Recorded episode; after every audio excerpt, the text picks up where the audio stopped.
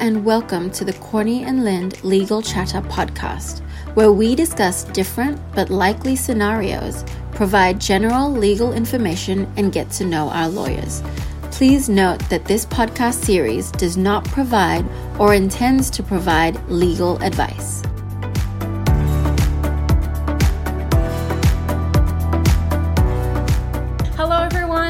Welcome to the Legal Chatter podcast by Corney and Lind Lawyers. My name is Lauren. I'm one of the law clerks here at Corney and Lind, and I'm here with senior lawyer Luke. How are you today, Luke? I'm good, Lauren. How are you going? I'm good. That's no good. complaints. Um, so today we'll be talking about the crime of stealing. Mm-hmm. Um, we'll also mention briefly um, some things about fraud, but um, in particular we'll be focusing on um, finders keepers, mm-hmm. um, whether you can actually keep the item you might find on the side of the road or in some random place, um, whether that's actually true or not. Um, so how does that sound? Yeah, it sounds good. I'm I'm ready to get into it. Amazing. Um, so let's just start with um, the key provisions of the criminal code on stealing. What are like the typical penalties and what is stealing typically? Yep. So um, stealing is, of course, an offence in the criminal code, mm-hmm. yeah. uh, section three ninety-eight. Um, essentially, if you um, steal anything that's capable of being stolen, um, Uh, then you're liable to imprisonment for five years, uh, yeah, okay. and and and now of course that, that that maximum imprisonment of five years can increase, um, depending on different circumstances of aggravation. Um, yeah. Okay. So aggravation. Could that also be like value of the item you steal? Yes, definitely. So uh, if you steal an item that's worth five thousand dollars or more, then that maximum imprisonment time goes from five years to ten years. Yeah, okay, yeah. Um, so what about um, the type of item you're stealing or object? Um, I see here you can, in fact, steal a will, um, or if, say, you're just stealing a vehicle, um, what are, what sort of pen- how do the penalties change um, for those different items? Yes, so if you're stealing a will, uh, that's fourteen years imprisonment. Yeah, okay, wow. Uh, so a bit of a jump there from the five years. Mm. Um, so obviously, years, yeah. obviously the courts treat that quite seriously, and mm. same for uh, stealing a vehicle. If you're stealing a vehicle, it's fourteen years as well. Yeah. Um, so yeah, there are a couple of things that increase the, the, the maximum penalty. Um, another thing is if you're stealing as a as a clerk or a servant or as an employee. Mm-hmm. Um, if you're an employee stealing from your employer, for example, uh, then again that's ten years as yeah, a maximum okay, imprisonment. Yeah. So mm-hmm. uh, it's one of those things that um, increase the penalty, and it's something we will talk about a bit later in this podcast. Is that Um, you know, stealing can be finders keepers and claiming something's yours mm. um, when in fact it's not yours. It's uh, and so there are circumstances where that can be considered stealing, um, even though it might not be what we typically uh, think of when we think of stealing. Yeah, of course. And would a similar um, provision apply to, um, say, if you're a tenant um, and a property or living, yes. renting a property? Yes. Um, Tenants and dodgers, I think it's called. Tenants or lodgers. Uh, if the thing stolen is a fixture or, or chattel, um, uh, and it's part of you know a, a, a home where someone is uh, is renting, uh, then again it increases to ten years. Yeah. Okay. Yeah. So I guess that gives a good summary on on stealing. Um, the yeah, the more serious, the higher the offence. It could go up to about fourteen years maximum. Mm-hmm. Um, and like. Yeah, or in a minor offence is a maximum of five years. Mm-hmm. Um, so I guess that leads on to the next um, topic of fraud. Um, so how does that differ to stealing? Um, or are they very much... very similar? They do. They are quite similar and they do often often overlap. Fraud is, of course, a, a second uh, offence, a different offence under mm. the criminal code. Um, and in fact, I've just got it here, actually. I might just say um, the definition of fraud is essentially a person who dishonestly, um, who, so who acts dishonestly, and then it lists all these different things that um, might be a dishonest act. that constitutes fraud. And so we saw this during um, the COVID nineteen pandemic uh, with um, the stories, um, quite famous stories of people entering the country, uh, the state without um, properly filling in their form. Mm, and so they've yeah. been charged with, with fraud. Mm-hmm. Um, and so any person who dishonestly you know, obtains property from any other person or gains a benefit or advantage, um, whether that be financial or otherwise, for any person, uh, any person who dishonestly causes a detriment financially or otherwise to another person, any person who induces someone else to do an act um, which they're normally don't have to do, mm-hmm. um, can be considered fraud. So the, the key thing in fraud is that element of dishonesty. Uh, and so that can often element um, overlap with, with stealing.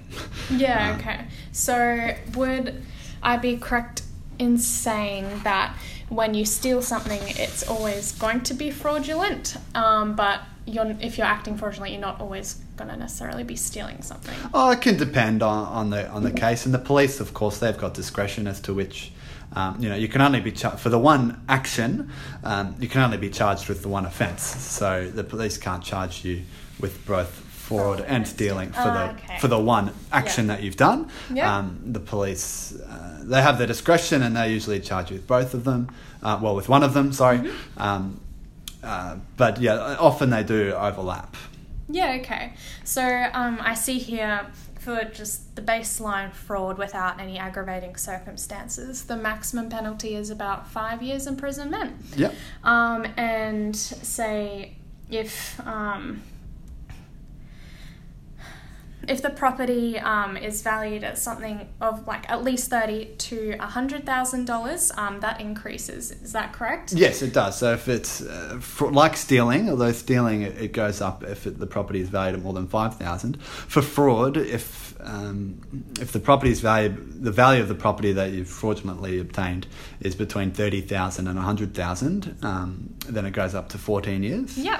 And if it's more than a hundred thousand, yeah. then it's uh, goes up to twenty years yeah. maximum imprisonment. Yeah. So there's sort of the different brackets um, in fraud based on the, the value of it. Yeah, okay.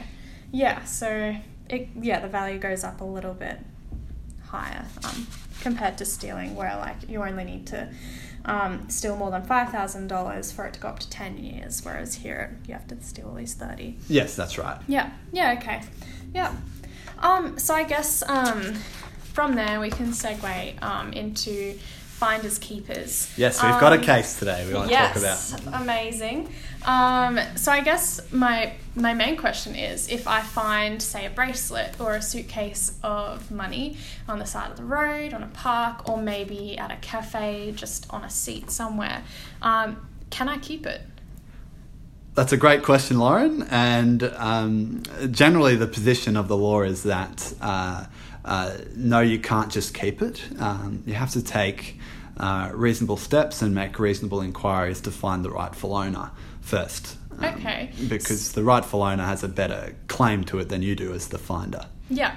So would I be correct in saying that keeping um, something that I've found without making those reasonable steps would be classed as stealing? That's right. So um, it can definitely be classed as uh, stealing, and that's what um, that's what's happened uh, in this case. Uh, the case of Alfred, um, mm-hmm. that's his name. That's his real name.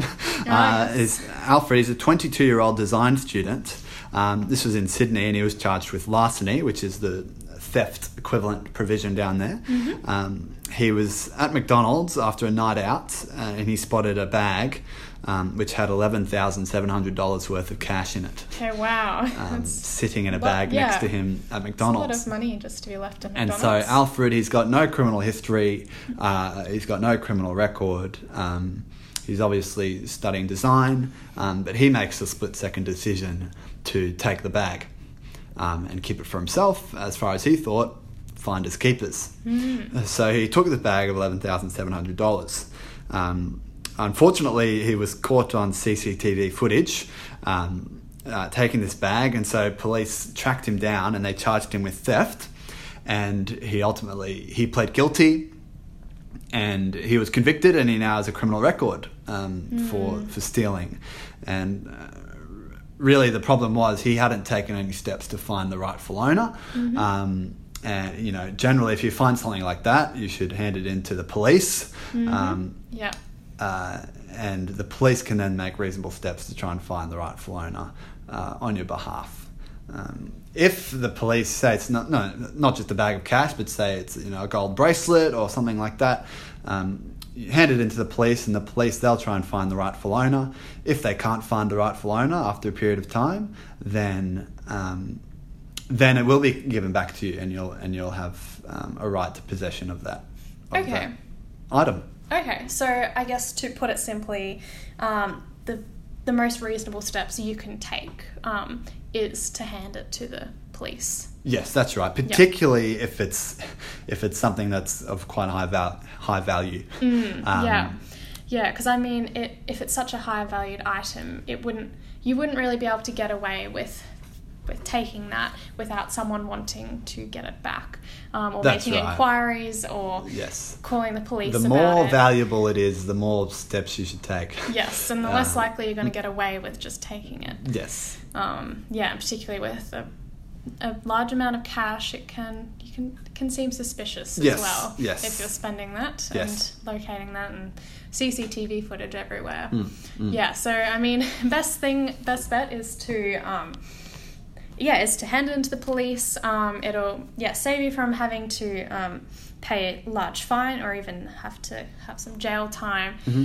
Um, yeah, because that could go up to ten to ten plus years. That's right. Um, unfortunately, um, yeah, and I guess that also links to fraud um, because in some cases you could find something and dishonestly take it, even though there might be people around that could quite obviously or honestly. That's right. Um, I mean, one of the definitions of fraud is a person who dishonestly obtains property from any person. So there's clearly an overlap there between mm. that and stealing. Yeah. Um, and uh, yeah, yeah, that is that is quite interesting. Yeah. Okay. Um. So. Depending on where I find um, this um, object or this item, mm-hmm. this money, um, do the rules change about who has the um, best interest? Yeah, it, it, it can change. I mean, either way, you should really be looking to find the rightful owner, and you should um, you know, act honestly at all times. And you know, the rightful owner always has a better claim. Um, but the... There are interesting. There's an interesting case. Uh, I think British Airways, Parker and British Airways Board, mm. um, where a man found a gold bracelet in the airport lounge, and he handed in handed in the gold bracelet to the airport, mm-hmm. and the airport held onto it for about a year to try and find the rightful owner. Mm-hmm. Uh, they couldn't find the rightful owner, and then the airport sold it. Uh, okay. They sold the bracelet and kept the proceeds, uh. and so the man who handed it in, the finder. Um, He made a claim against the airport for the value of that gold bracelet uh, because he said that he was he was the finder. They couldn't find the rightful owner. Mm-hmm. He'd taken steps to find the rightful owner by mm-hmm. handing it in, yep. and so he had a better claim than the airport. The airport, of course, argued that well, you know, it was found on their property, their their, their property, and um, that essentially they that they had a better right than the finder did. Mm-hmm. And so that's really what the court looked at, was trying to weigh up who has the better claim. Obviously, the rightful owner has the best claim, but um, you know, does the finder have a better claim than the the land the landowner where it was found, or does the landowner have a better claim? Mm, yeah. Uh, and it's it's it's it's not really black and white. It can be quite grey. And in that instance, the court found in favour of the the finder, the the man, because uh, essentially the landowner hadn't demonstrated. Um, an intent to control everything um, that would be found on the land. Mm, particularly um, that item. Yeah, so they hadn't had um, signs up that said, you know, uh, you know, exhibiting control over lost items and, and, and uh, possession over those. Uh, there was nothing like that. Mm-hmm. Um, and, you know, it wasn't found um, bolted in anywhere. It was mm-hmm. sitting loose on the on the floor. Mm-hmm. Um, and also the man had an on- he had He had he had acted honestly. He had, he yeah. wasn't trespassing. Mm-hmm. He wasn't um, doing anything fraudulent or dishonest. Mm-hmm. He was acting quite honestly. So the court looked at all of that and said that the man had a better claim um, to the the property than the private landowner. Okay. Um, but it, that can be quite grey. It's quite a grey area of the mm. law. So if, so if you're not sure, you should get legal advice. Yes, definitely. So in some cases, you're pretty much saying if you are on private property, um, there is a chance that the private landowner could actually have um, higher, like higher rights to that property than yourself, yes. even though you're the finder. Yes, yeah. that's right. Yes. So I guess that also um, implies to say if you're an employee and you find an item um, during the course of your employment, is mm. it? Am I correct in saying that actually if you find it, um, the employer has the greater rights to that item? Yes, that's generally the position. Yeah. Um, uh, that, you know, if it, if it's in the course of your employment, um, then then generally it is uh, an item that's uh, the employer would have a greater claim than the employee, um, but of course the rightful owner, as always, has mm-hmm. a better claim to everyone. Yeah. Um, yeah, okay, so I guess in summary, the true owner has the rightful claim, and then following that, usually the finder, if all steps, all reasonable steps have been taken to find the item. So first, um, making sure you take it to the police. Um, and then um, there might There could be a grey area about where you found it. So maybe if it was on private property, it mm. might be the private property owner's right. Mm. Um, that supersedes the finder's. Or in the alternative, it might be your employer's right. Um, mm. That supersedes your own if you're found it in the course of employ- employment. Mm. Um, so yeah, there, there is. It is a bit complex, but generally it isn't finders keepers. Like. Yes, you can't just, you know, if you're sitting at McDonald's and you see a bag of um, goodies next to you, um, whether it be cash or, or gold bracelets, mm-hmm. um, you can't just claim it for yourself.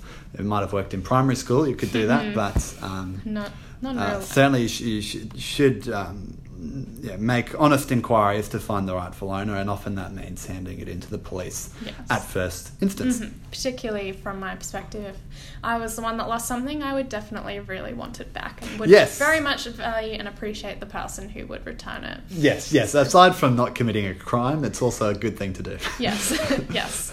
So I think that um, summarises um, the whole concept of yeah stealing, fraud, and finders keepers. Is there any anything else you want to add to that, Luke? Yes, I think we've summed it up well. Just do the right thing, and um, you know, d- act honestly, act reasonably, um, and uh, if you're not sure, you know, you can seek some advice. Mm. Um, Yep, but hopefully stay out of trouble. Yes, that's right. Yeah, even if it was innocent.